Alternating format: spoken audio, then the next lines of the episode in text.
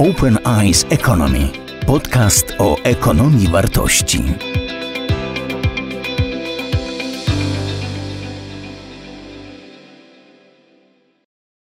Dzień dobry Państwu. E, Dzisiaj kolejny wykład z cyklu Ekonomia Wartości. E, Tradycyjnym gościem, bardzo miłym, e, ważnym gościem dzisiaj jest pan profesor doktor habilitowany Przemysław Czapliński, e, filolog, kulturoznawca z Uniwersytetu Adama Mickiewicza. Witam cię, witam cię Przemysław. Mm, Dziękuję za zaproszenie. Witam Cię, Jerzy. E, Proszę Państwa, przedmiotem dzisiejszego wykładu jest społeczna czasoprzestrzeń gospodarowania. To dla mnie bardzo istotny e, wykład, e, co najmniej z dwóch powodów. Po pierwsze, ponieważ ten wykład odwołuje się do książki, która ukazała się w listopadzie ze- zeszłego roku, no to jej tytuł, a dokładnie pierwsza część tytułu się pokrywa e, z tytułem wykładu, ponieważ tytuł książki to Społeczna czasoprzestrzeń gospodarowania w kierunku ekonomii wartości.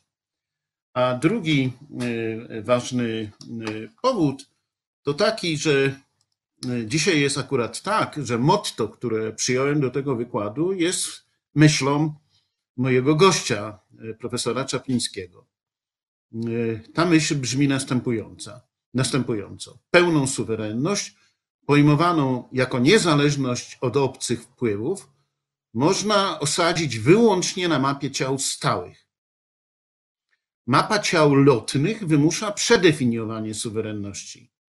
Zamiast widzieć w niej autonomię, czyli kierowanie się własnym prawem, nakazuje pojmować suwerenność jako zdolność do współuczestnictwa, do uznawania własnej odpowiedzialności za zmiany całej ekosfery i do brania udziału w przywracaniu jej potencji samonaprawczej. E, Ta myśl e, jest myślą, która do mnie bardzo mocno trafiła, ale jednocześnie chcę powiedzieć, że to jest myśl, którą dzisiaj chciałbym też móc zinterpretować mam nadzieję, że wymiana myśli z profesorem Czaplińskim będzie temu sprzyjać w kontekście tego, co przeżywamy, w kontekście epidemii i kryzysu z nią związanego.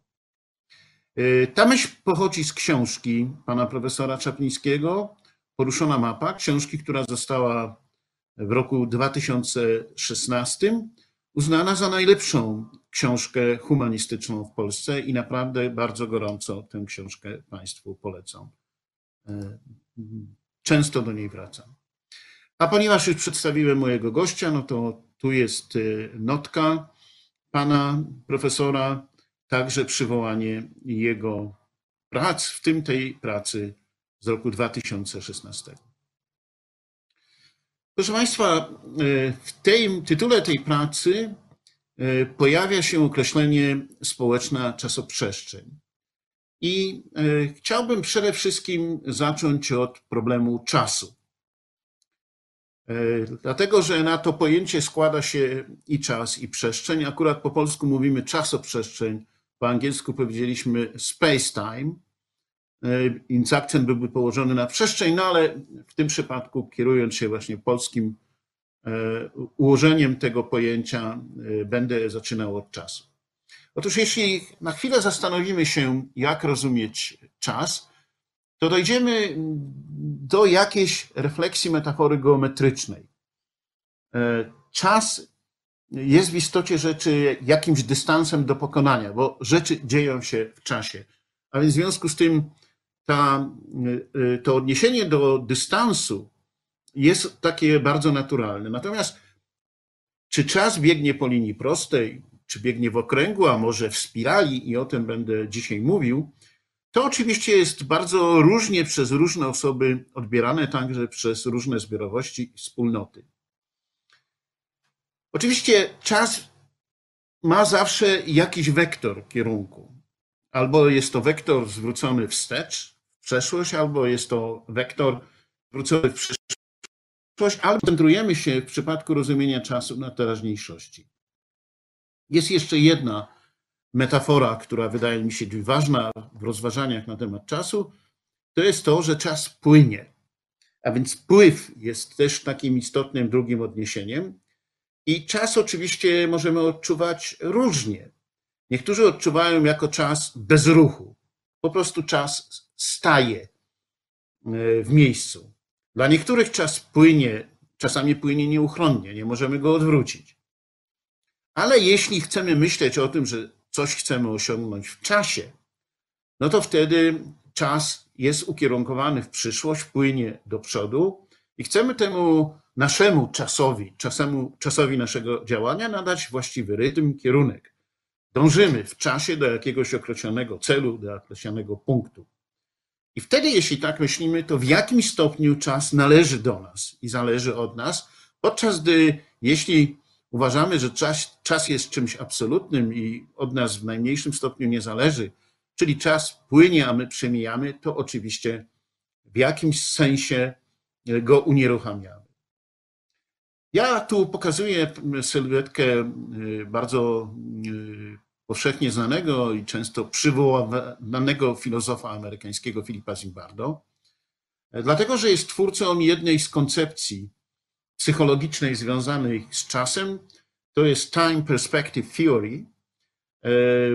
Ta teoria, którą można by określić jako teoria perspektywy czasowej, mówi o tym, że ludzie mają różne orientacje czasowe.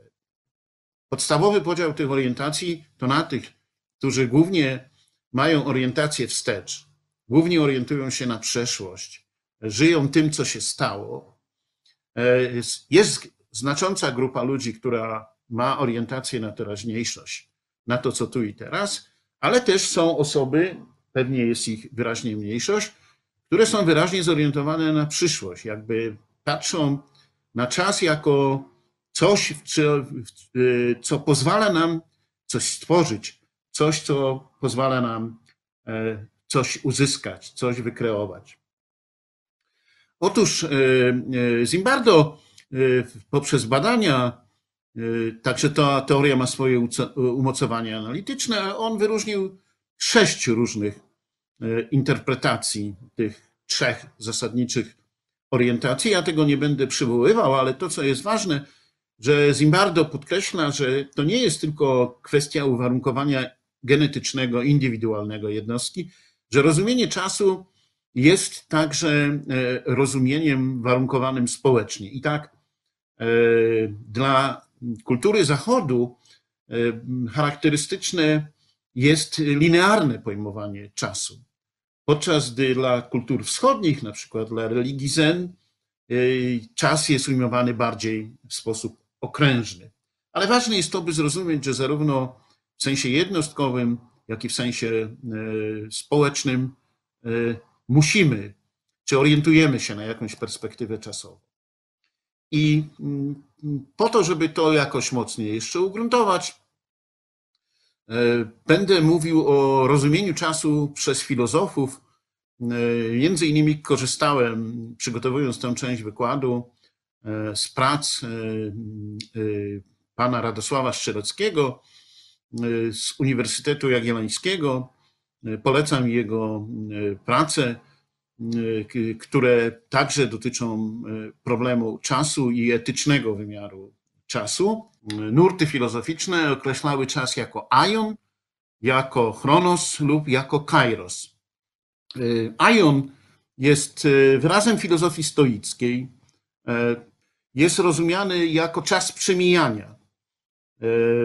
Ta filozofia mówi o tym, że ponad czas jest czymś absolutnym. My po prostu czasie przymijamy i możemy się z tym pogodzić, to oswoić, radzić sobie z tym, przyjmując to tak, jak to jest, nadając temu jakiś sens, ale niewiele możemy zrobić. Czas od nas nie zależy, czas jest naszym panem. E, ten, to drugie rozumienie czasu, czasu jako chronosu, to jest czas, y, który bardzo mocno rozwinął się właśnie na Zachodzie, właśnie w epoce oświecenia, i to jest takie rozumienie czasu, które y, polega na tym, że staramy się czas zagospodarować. Staramy się, żeby daną jednostkę czasu wykorzystać e, maksymalnie. Współcześnie wykorzystujemy ten czas, i tutaj jest właśnie ta animacja, która pokazuje kogoś, kto porusza tym kołem. Pozornie mu się wydaje, że pcha to koło do przodu, ale w istocie rzeczy kręci się. Tak jak zwierzątko kręci się w klatce, coraz więcej, coraz szybciej, ale w istocie rzeczy wszystko y, przebiega tu i teraz i nie ma wyjścia, nie ma ucieczki od tego tu i teraz. No i to trzecie rozumienie czasu to jest rozumienie filozofii, to jest rozumienie czasu jako kairosu, czyli to jest rozumienie czasu jako wyzwania, jako zadania, które ktoś podejmuje, chcąc stworzyć coś nowego. Wszystko jedno, czy tworzy park, czy zakłada miasto, czy tworzy uniwersytet, czy myśli o klubie sportowym, czy też formuje nową teorię, czy rozwija nową technologię. To jest ktoś, kto podejmuje ryzyko, podejmuje działanie, ponieważ chce coś zrobić, chce czegoś, co może być stworzone, ale wymaga czasu i jest oczywiście podjęciem ryzyka. Wychodzi poza tu i teraz, daleką przyszłość, ze swoimi marzeniami, ale i ze swoimi marzeniami, jakby otwiera się na przyszłość, nadaje przyszłości pewien kierunek, podejmuje właśnie wyzwanie zwane w filozofii kairosem. Przy czym, jeśli mówimy o tym, że chcemy coś poprzez właśnie takie rozumienie czasu, poprzez tą perspektywę czasu zorientowanego w przyszłość, stworzyć coś naprawdę znaczącego, mówiłem o teorii, mówiłem o mieście, mówiłem o, można mówić o instytucji kultury. I oczywiście w historii przytoczymy wielkie nazwiska ludzi, którzy, wielkich twórców, którzy tworzyli właśnie tego rodzaju rzeczy. To na ogół zresztą potrzebowali do tego działania innych ludzi. To nie była i nie mogło być tylko działanie jednostki. To wymaga jakiegoś współdziałania. A więc osiąganie czegoś wielkiego, czegoś nowego, dokonywanie istotnej zmiany wymaga zaangażowania innych, odniesienia się do innych, wymaga współuczestnictwa, a więc również tego, o czym mówił w tej myśli pierwszej, e, w tym motto, które przywołałem profesor e, Czapliński. E, I dalej, e, odnosząc się do prac profesora Czaplińskiego, chcę powiedzieć o tym, że podobnie musimy spojrzeć poważnie na przestrzeń, na jej rozumienie. Czym jest w związku z tym przestrzeń? Po pierwsze, chciałbym wprowadzić rozróżnienie pomiędzy terytorium i przestrzenią. Terytorium to jest jakiś fragment ziemi, fragment, który jest w jakiś sposób zagospodarowany, wyznaczone są jakieś granice. I te granice są przesuwalne, tak jak granice państw. Natomiast przestrzeń jest z natury otwarta. E, możemy ją grodzić, możemy ją domykać, ale ona wymyka się e, z tego grodzenia, z tego zamykania. Jeśli ją ogrodzimy i stworzymy jej sztywne granice, staje się terytorium. Tym niemniej przekraczamy granice każdego terytorium. Ludzkość zawsze przekraczała granice każdego terytorium.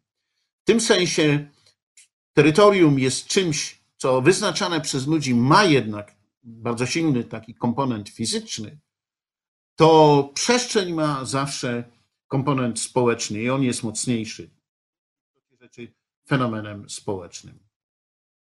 I teraz, gdy pan profesor Czapliński w swojej pracy o poruszonej mapie mówi na ten temat, a to była myśl, która mnie bardzo zainspirowała, e, to mówi o mapie ciał stałych, mapie e, ciał płynnych i mapie lotnej i mówi, że żyjemy dziś na mapie, którą nazwać można lotną.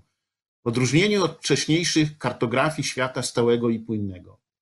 Pojawienie się mapy lotnej nie unieważnia dwóch poprzednich, ale wszystko mocno komplikuje.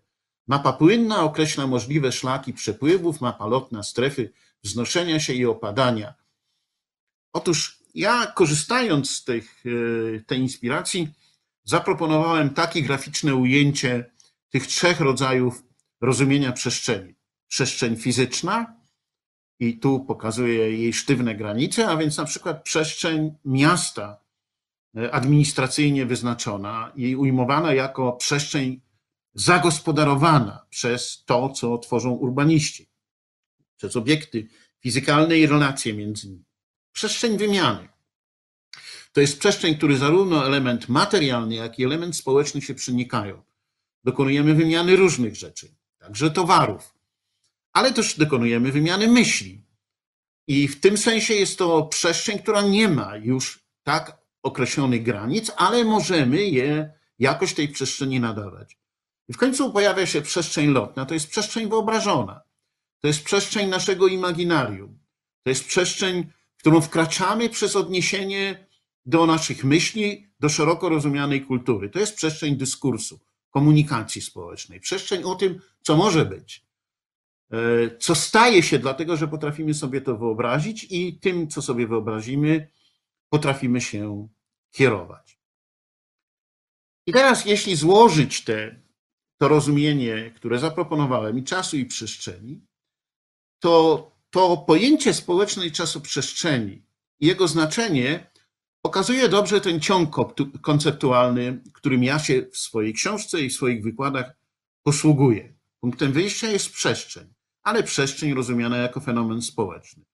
I to, że przestrzeń w bardzo różny sposób skalujemy, w bardzo różny sposób interpretujemy, w bardzo różny sposób wyznaczamy jej granice, przesuwamy te granice. Jeśli jednak chcemy w sposób uporządkowany, niechaotyczny to czynić, to prędzej czy później musimy się nad tym zastanowić, co czynimy w przestrzeni i z przestrzenią. Potrzebujemy w związku z tym refleksji, którą określam jako dyskurs strategiczny, jako właśnie wyobrażenie o tym, do czego zmierzamy i co jest możliwe, co jest pożądane, jak chcemy działać na rzecz tego, co pożądane, słuszne, właściwe. Ale jeśli tak, jeśli się na to decydujemy, czyli wydłużamy trochę perspektywę myślenia, nie działamy tu i teraz, no to oczywiście także musimy ujmować przestrzeń jako przestrzeń, która się zmienia, musimy ją skalować czasowo, temporalnie. A jeśli chcemy ją w ten sposób kształtować, no to natychmiast dochodzimy do wniosku, że da się to robić tylko przez to, że kształtujemy jakieś relacje między ludźmi. Kształtujemy w różny sposób relacje, a tym samym w różny sposób kształtujemy to, jak przebiega czas i w jaki sposób zmienia się przestrzeń. I to właśnie jest rozwój. Rozwój jest właśnie dokonywaniem zmiany relacji społecznych poprzez refleksję dotyczącą społecznej czasoprzestrzeni.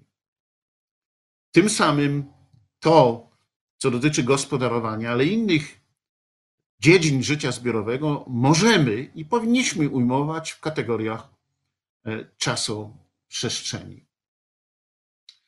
I na tym kończę pierwszą część e, wykładu. Teraz głos należy do profesora Przemysława Czaplińskiego, którego e, proszę o przedstawienie swojego, swoich refleksji, swojego myślenia, swojego odniesienia do właśnie problemów czasoprzestrzeni. Mm, raz jeszcze dziękuję e, profesorowi Hausnerowi za zaproszenie. E, Chciałbym, e, zanim przystąpię do wykładu, chciałbym oczywiście zaznaczyć, że pod wieloma względami języki, którymi mówimy, sposoby interpretacji, a także obiekty, które podlegają naszej interpretacji, bardzo mocno się różnią.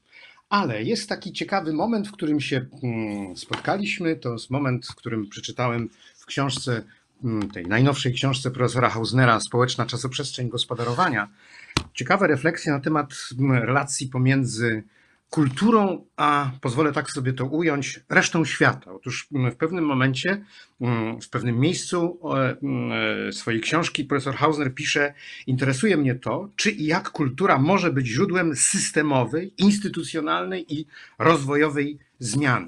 I dalej e, profesor stwierdza, że Mm, aby mogła dokonać się instytucjonalna zmiana, jej intelektualne źródło musi choćby po części pojawić się poza istniejącym układem instytucjonalnym. A zatem zmiana jest konieczna, to po pierwsze. Po drugie, nie może ona wyniknąć z istniejącego, wyłonić się z istniejącego układu instytucjonalnego. I wreszcie po trzecie, takim źródłem, tym zewnętrznym, może być żywa kultura, rozumiana jako całokształt, tutaj cytuję, rozumiana jako całokształt autonomicznych praktyk kulturowych opierających się na nieskrępowanej wyobraźni i twórczej energii. Bardzo, mm, bardzo jestem wdzięczny autorowi za to, że mm, tak zechciał to ująć. Trudno byłoby mi tak naprawdę wskazać ekonomistę, myślącego tak jak profesor Hausner, to znaczy mówiącego o tym, że zmiana jest konieczna, że nie może ona przyjść z wewnątrz istniejących instytucji czy istniejącego układu i zarazem, że źródłem takiej zmiany może być, może być żywa, żywa kultura. O tym w gruncie rzeczy chciałbym dzisiaj powiedzieć. E, to znaczy o tym, jak wygląda czas i przestrzeń w owej żywej wyobraźni e, przejawiającej się w literaturze polskiej. Podobnie jak profesor Hausner e, uznaje niepodważalność i nieomijalność aktualnego kontekstu, jakim jest mm, e, epidemia, e, i spróbuje powiązać swoją refleksję na temat mm, literatury z owymi, z owymi warunkami, które panują w tej chwili w mm, przychodniach, poradniach, szpitalach, a także w domach i, i na ulicach. Profesor Hausner mówi, że zmiana jest konieczna i w gruncie rzeczy to, co się dzisiaj dzieje, to znaczy mm, z epidemią włącznie i kryzysem gospodarczym, e, jest mm, tego najlepszym, najsilniejszym, najmocniejszym, najwyrazistszym dowodem. Zmiana jest konieczna, ponieważ to, co się w tej chwili dzieje, jest konsekwencją, wynikiem dotychczasowego sposobu gospodarowania czasem, przestrzenią, światem.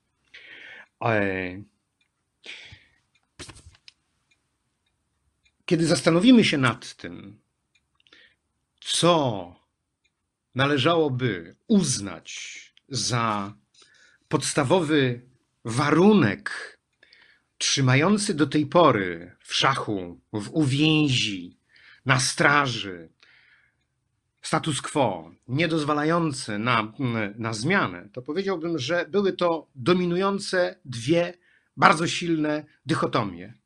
Pierwsza z nich sytuuje naprzeciwko siebie naturę i ludzkość, człowieczeństwo, ludzi i tworzoną przez nich kulturę, jakkolwiek byśmy to ujęli. Mamy tutaj od Kartezjusza do czynienia z taką bardzo wyrazistą, e, e, z takim bardzo wyrazistym układem dwójkowym. My naprzeciwko natury. Aby przedostać się do natury, aby do niej wyjść, aby się z nią zetknąć, należy na przykład udać się na spacer do lasu, nad rzekę, do parku.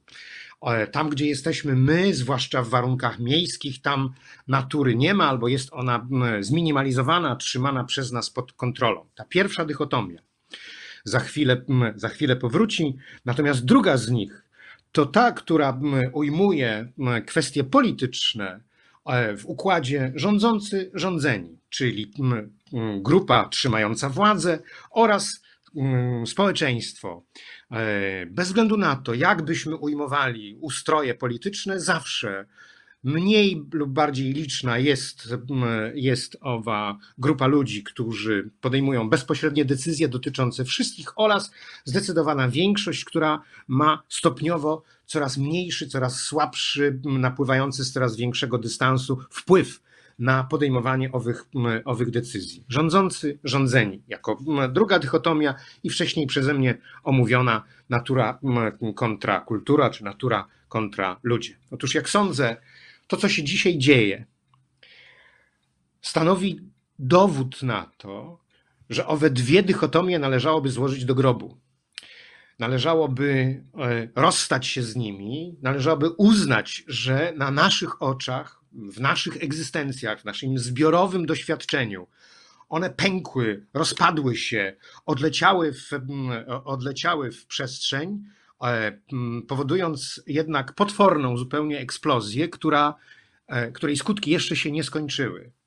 W miejsce tych dwóch układów dychotomicznych wchodzą relacje trójkowe pomiędzy rządzących i rządzonych, albo obok nich, w tym trójkącie, musi pojawić się natura, środowisko naturalne. Tym samym, co oczywiste, Należy zrezygnować z układu dychotomicznego ludzie po jednej stronie, natura po drugiej stronie. Spróbuję bardzo krótko omówić konsekwencje owego dychotomicznego jeszcze myślenia, dychotomicznego wyobrażania sobie świata, dychotomicznego porządkowania rzeczywistości, dychotomicznego gospodarowania czasem i przestrzenią. Zrobię to na podstawie kilkunastu mm, e, książek prozatorskich, które ukazały się w ciągu kilku ostatnich lat. Książek, które łączy wspólny, katastroficzny ton, nastrój w jednych książkach obrazowany czarnymi wizjami, w innych nieco łagodniejszymi, ale tak czy owak katastrofizm i pewna dystopijność dla, dla tych książek są podobne. Mam tutaj na myśli powieści bardzo różnych autorów. Jacka Denela, Ziemowita Szczerka, Jacka Inglota, e, Stanisława Mariusza Sieniewicza, e, Jakuba Żulczyka, E, Andrzeja Saramowi, Saramonowicza, Ignacego Karpowicza. Będę te nazwiska, tytuły e, e, będące powieściami, tych książkami tychże autorów będę przywoływał w nieco mniejszych grupkach, kiedy jednak wymieniłem te nazwiska, to chciałem zasygnalizować, przynajmniej mm, e, dla niektórych e, będzie to w miarę oczywiste, e, jak bardzo różni są ci pisarze. Z, z różnych obozów pochodzą, różne światopoglądy reprezentują, różne style pisania, to oczywiste, do różnych pokoleń należą. Co im jest wspólne? Oni chcą nas przestraszyć, chcą nam powiedzieć, że dzieje się źle, bo od jakiegoś czasu mniejszego, krótszego bądź dłuższego działo się już źle, a jeśli nic nie zmienimy, to będzie jeszcze gorzej, aż wreszcie nastąpi coś w rodzaju ostatecznej, e, ostatecznej katastrofy. Pod tym względem e, może to być źródłem zaskoczenia dla profesora Hausnera. Jego książka, przynajmniej w tej partii, którą odczytałem, do której się e, odwoływałem, mówi to samo. To znaczy, mówi o tym, że zmiana jest konieczna, że ta zmiana może przyjść wyłącznie spoza istniejącego układu e, i że poza istniejącym układem istnieje, istnieje owa żywa kultura, w której przejawia się swobodna gra wyobraźni, swoboda języka, swobodna, swobodna kreacja. Jednakże kłopot nasz mój jako historyka literatury polega na tym, że we współczesnej literaturze nie tylko polskiej, dostrzec to samo można w literaturze francuskiej, niemieckiej, rosyjskiej, amerykańskiej, że we współczesnej literaturze przejawia się e, tendencja do tego, by ukazać dzisiaj istniejące warunki jako źródło i przyczynę owego narastającego, nadchodzącego kryzysu, czy nawet zbliżającej się mm, katastrofy. E, dalej można w tych e, książkach odnaleźć mniej lub bardziej precyzyjnie nakreślone pomysły na wyjście z, e, wyjście z sytuacji. Natomiast nie możemy, nie znajdziemy w tych książkach E, odpowiedzi na pytanie, jakie głębokie związki zachodzą pomiędzy aktualnym, coraz gorszym stanem rzeczy, a naszą codziennością. Największym problemem, największym nieobecnym polskiej i nie tylko polskiej literatury współczesnej, ze szczególnym uwzględnieniem prozy, powieści, jest codzienność. Ta codzienność e, brzmi być może trywialnie, ale należy sobie uświadomić, że masowe działania masowego społeczeństwa w codziennym wydaniu w gruncie rzeczy tworzą naszą rzeczywistość. A więc e, masowe zwyczaje konsumpcyjne, to co jemy, to co na siebie wkładamy, to co kupujemy, jak chodzi o ubrania, sposoby komunikowania się i transportu, nasze zwyczaje żywieniowe i nasze sposoby spędzania wolnego czasu, wszystko co społeczeństwo masowe robi kształtuje rzeczywistość i to kształtuje ją w sposób największy, najpoważniejszy, najsilniejszy. Nieobecność codzienności w polskiej literaturze e, sprawia, że kiedy pojawia się pierwsza rysa na gmachu naszej budowli, naszego świata, w którym żyjemy. Rysa zwiastująca niebezpieczeństwo albo pierwsze, pierwsze trzęsienie, po którym przyjdą następne. E, zbyt szybko zmierzamy do podejmowania jakichś radykalnych środków zmierzających do tego, żeby ewentualnej katastrofie zapobiec. Natomiast za słabo zostajemy e, e, przywiązani do, za słabo zostajemy skierowani ku refleksji na temat właśnie tego, co, co my robimy każdego dnia Wówczas, kiedy kładziemy się spać i wstajemy, kiedy idziemy do pracy, kiedy jedziemy do niej samochodem, kiedy wsiadamy w tramwaj, kiedy kładziemy sobie na talerz kawałek sera, mięsa, nie daj Bóg, Podobno są tacy ludzie, którzy jedzą jeszcze mięso. E, wtedy, kiedy idziemy do apteki, by kupić jakieś leki, do drogerii, by kupić mydło i tak dalej, i tak dalej. Jakie są konsekwencje nieobecności życia codziennego albo zbyt małej, zbyt słabej codzienności, zbyt słabo sproblematyzowanej codzienności w literaturze? Otóż pierwsza i podstawowa konsekwencja polega na tym, że środowisko naturalne nie istnieje w tej samej czasoprzestrzeni, w której my funkcjonujemy. Co to oznacza? Kiedy przyjrzymy się wspomnianym przeze mnie, książkom wspomnianych przeze mnie pisarzy, zauważymy, że środowisko naturalne nie ma wspólnej czasowości z nami. Mieć wspólną czasowość znaczyłoby być uwzględnionym w tych samych zegarach. Tymczasem najprostsza refleksja na temat sposobu, e, sposobu podróżowania albo na temat śmieci, które produkujemy w ogromnych ilościach, udowodni nam, że my dla samych siebie posługujemy się innym zegarem, e, natomiast dla natury stosujemy, jeżeli w ogóle stosujemy, jakiś kompletnie inny. Sądzimy zatem, że śmieci przez nas wyrzucone, na przykład plastik, gdzieś tam kiedyś zostaną przez e, środowisko naturalne przetworzone, wchłonięte, jakoś jednak, jakoś jednak obrócone na korzyść planety, podczas gdy sami sobie nigdy czegoś takiego byśmy nie zrobili. To znaczy, e, nie sądzilibyśmy, że na przykład można połknąć plastikowy worek, opakowanie e, plastikowe od jogurtu, e, opakowanie od wody czy jakiegokolwiek napoju, w przekonaniu o tym, że nasze soki trawienne, poradzą sobie i z sokiem, i z tym opakowaniem, i z jogurtem, i z, i z plastikowym kubeczkiem. Nie.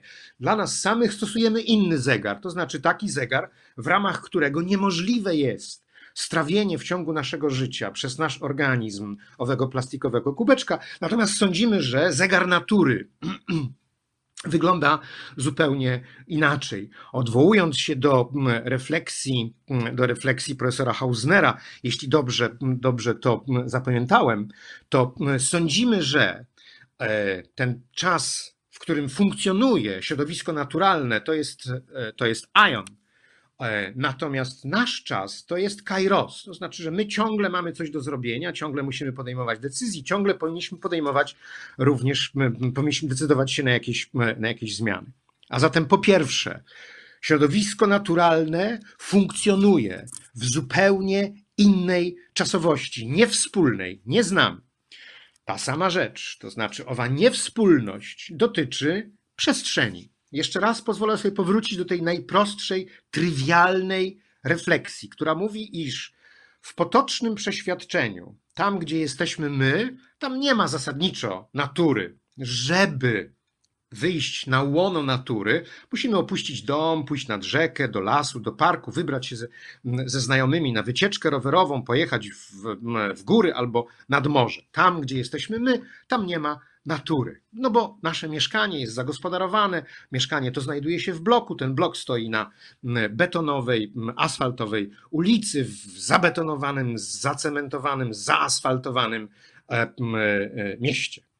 Otóż tego rodzaju podział wprowadza fatalną w skutkach dychotomizację przestrzeni, a więc powoduje, że to, tę przestrzeń, którą my mamy bezpośrednio dla siebie, staramy się w jakiś tam sposób e, utrzymać w porządku, staramy się, e, staramy się dbać o nią, natomiast przestrzeń poza naszą traktujemy jako niczyją, a więc to jest ta przestrzeń, do której gdzieś są składowane, gdzieś są składowane e, e, śmieci, urastając do nieprawdopodobnych hałd, do gór.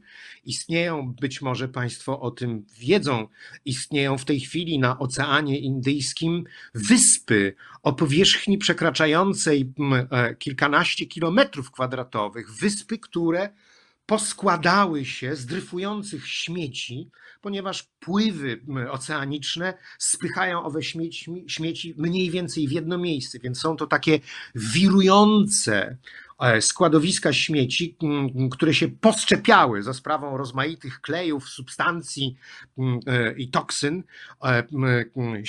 wyspy, których nie da się w sposób jakiś prosty usunąć. Nie byłoby tego rodzaju wysypisk śmieci tuż obok naszych miast, nie byłoby tego rodzaju potwornych zupełnie wysp na oceanie, gdyby właśnie nie owa e, trywialna, a zarazem katastrofalna w skutkach, wynikająca z codziennych praktyk dychotomizacja przestrzeni, polegająca na podziale przestrzeni na naszą i nie naszą, naszą i niczyją, naszą, a więc ważną, wartościową, nasyconą sensem oraz nie naszą, niczyją, to znaczy taką, która gdzieś jakoś sama sobie być może, być może poradzi. E, kiedy już, i teraz przechodzę do następnej konsekwencji, tak? Powiedziałem o tym, że e, według dzisiejszych porządków czasoprzestrzennych najważniejszym i najstraszniejszym w, w konsekwencjach porządkiem jest wyobcowanie natury, środowiska naturalnego, a więc myślenie o tym, że nasz czas i nasza przestrzeń toczą się, są porządkowane według innych reguł, zaś czasoprzestrzeń e, środowiska naturalnego według innych.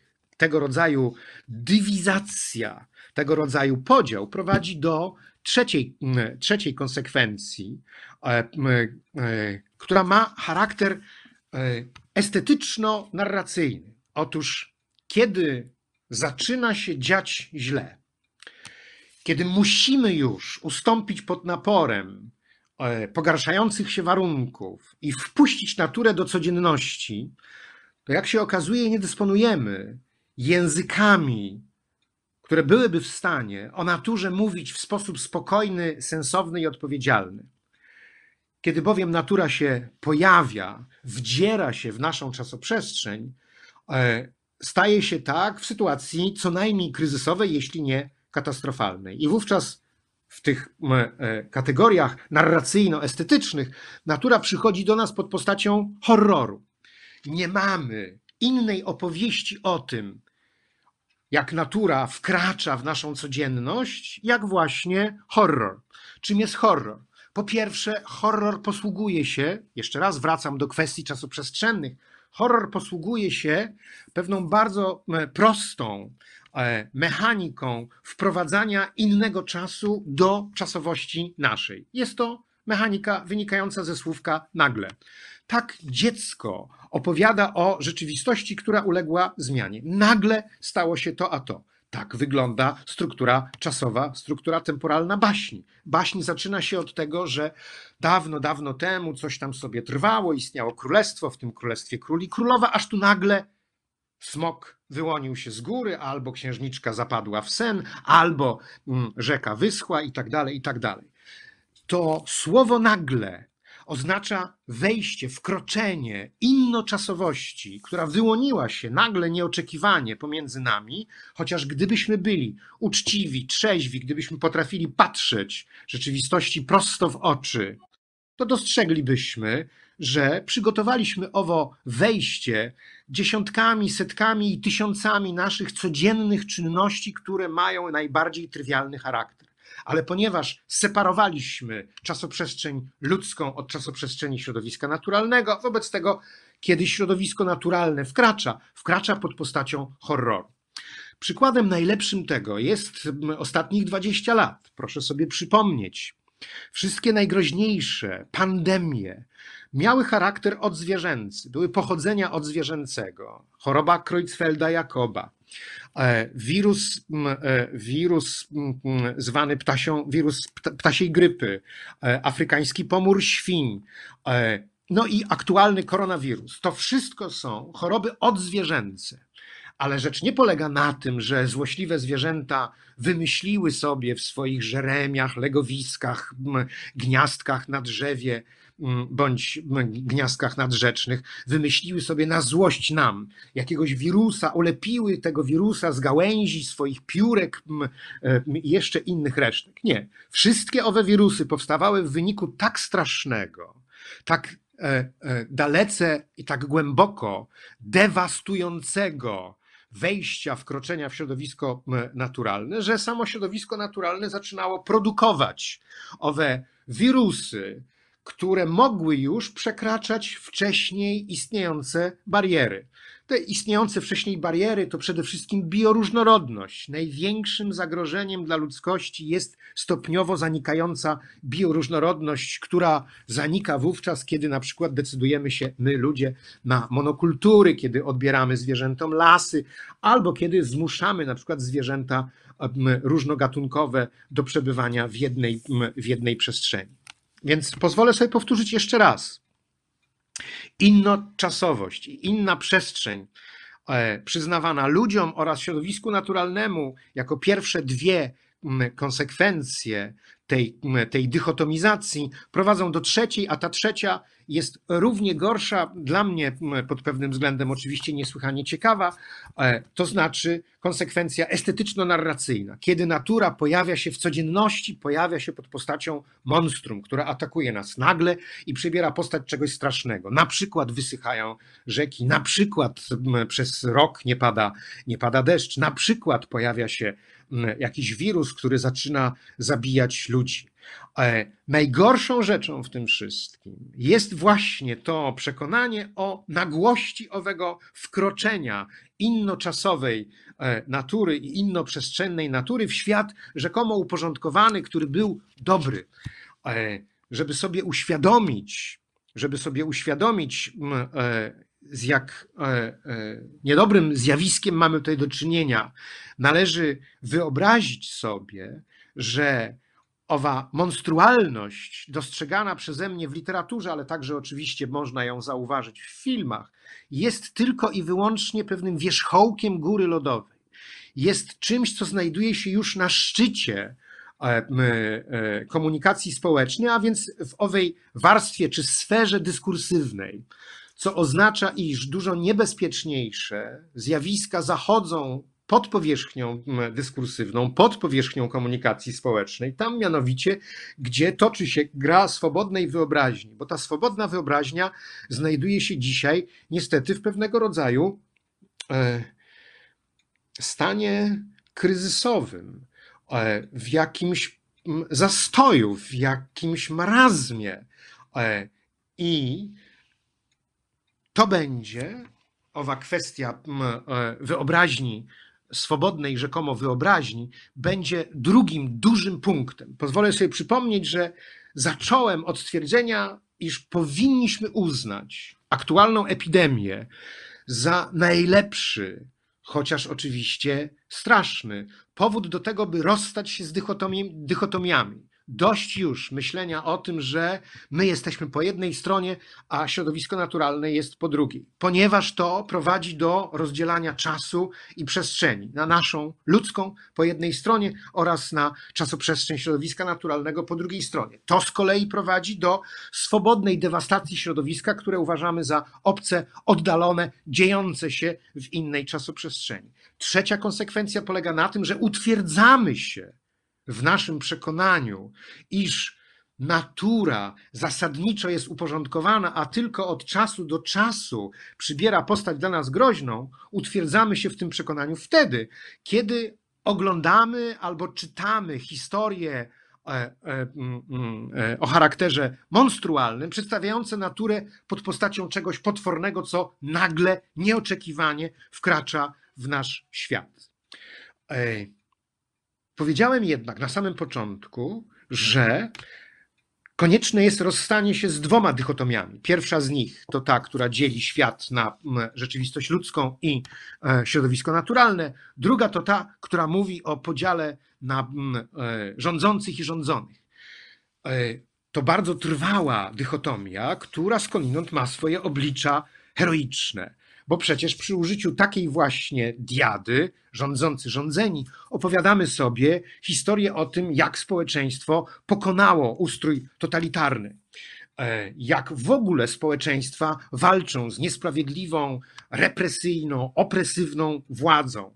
Władza zatrzymuje ludzi w więzieniach, fałszuje procesy, fałszuje wybory, władza stosuje wobec, wobec społeczeństwa rozmaite formy nacisku, a w odpowiedzi na to stopniowo ludzie zyskują siłę, odzyskują godność, zaczynają ze sobą się porozumiewać i przeciwstawiając się tej władzy, doprowadzają do odzyskania czy uzyskania wolności. Więc nie jest to całkowicie błędna dychotomia. Ona ma swoje liczne potwierdzenia, ale nie ma tutaj środowiska naturalnego. Wszystko, o czym chciałbym, e, do czego chciałbym Państwa przekonywać, to jest właśnie figura trójkąta, w którym do myślenia politycznego zostanie włączone środowisko naturalne. Co o tym, e, co o tym nas przekonuje, co e, za tym przemawia? Znowu, Autorzy, których wspomniałem kilkanaście minut temu, e, w swoich powieściach e, przygotowują nas na dwa scenariusze przyszłościowe związane z owym monstrualnym zakłóceniem ekologicznym. Czyli pozwolę sobie przypomnieć, e, rzekomo wszystko dzieje się w miarę dobrze, aż tu pewnego pięknego dnia albo pewnego niepięknego roku, rzeki wysychają, e, szarańcza spada na pola, wybucha wulkan, cokolwiek by to miało być, pojawia się wirus, pandemia i tak dalej, i tak dalej. Nagle, nieoczekiwanie następuje, e, pojawia się sytuacja kryzysowa. Otóż od tego momentu będę teraz brał już tylko i wyłącznie pod uwagę, czy przede wszystkim pod uwagę kwestie polityczne, ustrojowe. Od tego momentu zasadniczo literatura, znowu nie tylko polska, e, mówi nam o dwóch możliwych skrajnych scenariuszach. W pierwszym z nich wszystko stopniowo będzie ulegało rozpadowi. Wszystko to znaczy przede wszystkim e, rozpadowi będą ulegały stabilne instytucje oraz zdolności samoorganizacyjne, samopomocowe i solidarnościowe społeczeństwa, które w warunkach kryzysowych są absolutnie fundamentalne. Jeżeli bowiem brakuje prądu bądź wody przez dzień, dwa, trzy, to jesteśmy w stanie sobie pomóc. Wyciągniemy rękę do sąsiada albo wyciągniemy, e, wyciągniemy rękę po pomoc do sąsiada i z dużym prawdopodobieństwem e, e, ową pomoc uzyskamy. Jeżeli natomiast brak wody, pożywienia, leków, e, środków opałowych przedłuży się do dwóch tygodni, do trzech, do miesiąca, dwóch i co więcej, jeśli towarzyszyć temu będzie brak jakichkolwiek zapowiedzi, że sytuacja wróci do, w cudzysłów to ujmijmy, wróci do normy, to wówczas e, więzy solidarnościowe pomiędzy społeczeństwem, zdolności samoorganizacyjne, zdolności samopomocowe mogą popękać. Ten pierwszy scenariusz, dostrzec go można na przykład w powieści Ziemowita Szczerka zatytułowanej Siwy Dym, ale także i w głośnej powieści Jakuba Żulczyka zatytułowanej Czarne Słońce. W tym czarnym scenariuszu mamy zatem do czynienia z powolną, z powolną albo i przyspieszającą dezintegracją instytucji państwowych, takich jak wojsko, policja, sądy, służba zdrowia, komunikacja.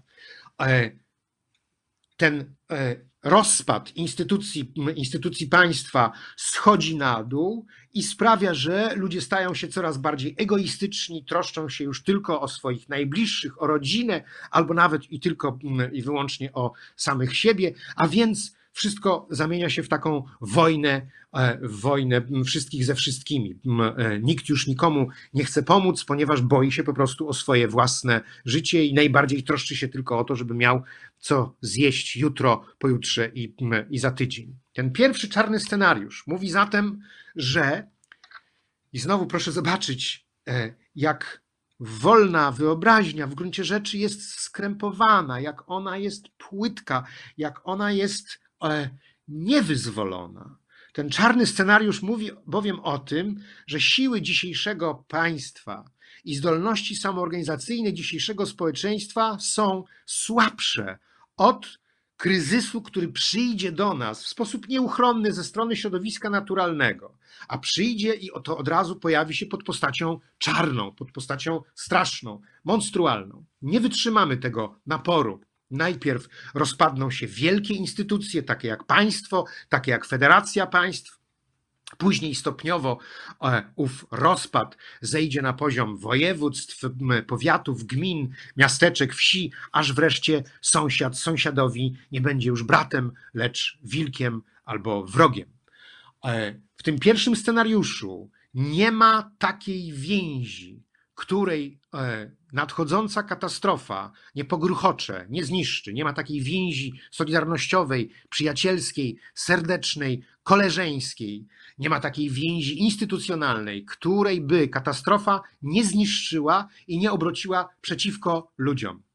Wszystko to, co mamy, jest zatem, i proszę zobaczyć, jak bardzo nielogiczna jest ta wyobraźnia Pisarze jakby wiedzą o tym, że wszystko, co mamy, wszystko, czym dysponujemy, jest dzisiaj za słabe w stosunku do tego, co może przyjść, a zarazem mówią, iż dopiero nagła interwencja środowiska naturalnego może nam ten rzekomo dobry porządek pogruchotać. Drugi scenariusz, nadal polityczny, mówi o tym, że istnieją takie siły, i środki, i metody, i sposoby, które pozwoliłyby zaradzić sytuacji, to znaczy nie tyle zatrzymać dewastację środowiska naturalnego, nie tyle e, zapobiec katastrofie albo w pewnym momencie jakoś nad nią zapanować, ile zapobiec rozpadowi porządku społecznego i porządku państwowego. Tylko, że w tych książkach, które mam e, e, na myśli, a więc oprócz na przykład Czarnego Słońca Jakuba Żulczyka,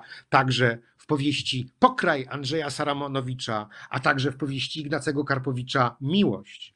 Te sposoby zaradzenia panice społecznej, rozpadowi struktur mają charakter dyktatorski. A zatem pisarze mówią, demokratyczne państwo prawa nie jest w stanie sprostać katastrofie, którą, i teraz oczywiście to dopowiadam ja, którą samo wywoła, ponieważ to nasza dzisiejsza codzienność, zatwierdzana, akceptowana przez demokrację i przez państwo, państwo prawa, to nasza codzienność wyprodukowała albo wyprodukuje taką katastrofę, ale zarazem nie będzie w stanie tej katastrofie sprostać, nie będzie w stanie zatrzymać rozpadu państwa, chyba że rząd zdecyduje się wprowadzić środki i metody dyktatorskie. Obrazy reżimów, z jakimi mamy do czynienia w tych powieściach, są momentami straszne. Ci z Państwa, którzy nie znają wspomnianych przeze mnie utworów, łatwo mogą skierować swoją uwagę ku nieco innym utworom, na przykład ku powieści, opowieści podręcznej Margaret Atwood, czy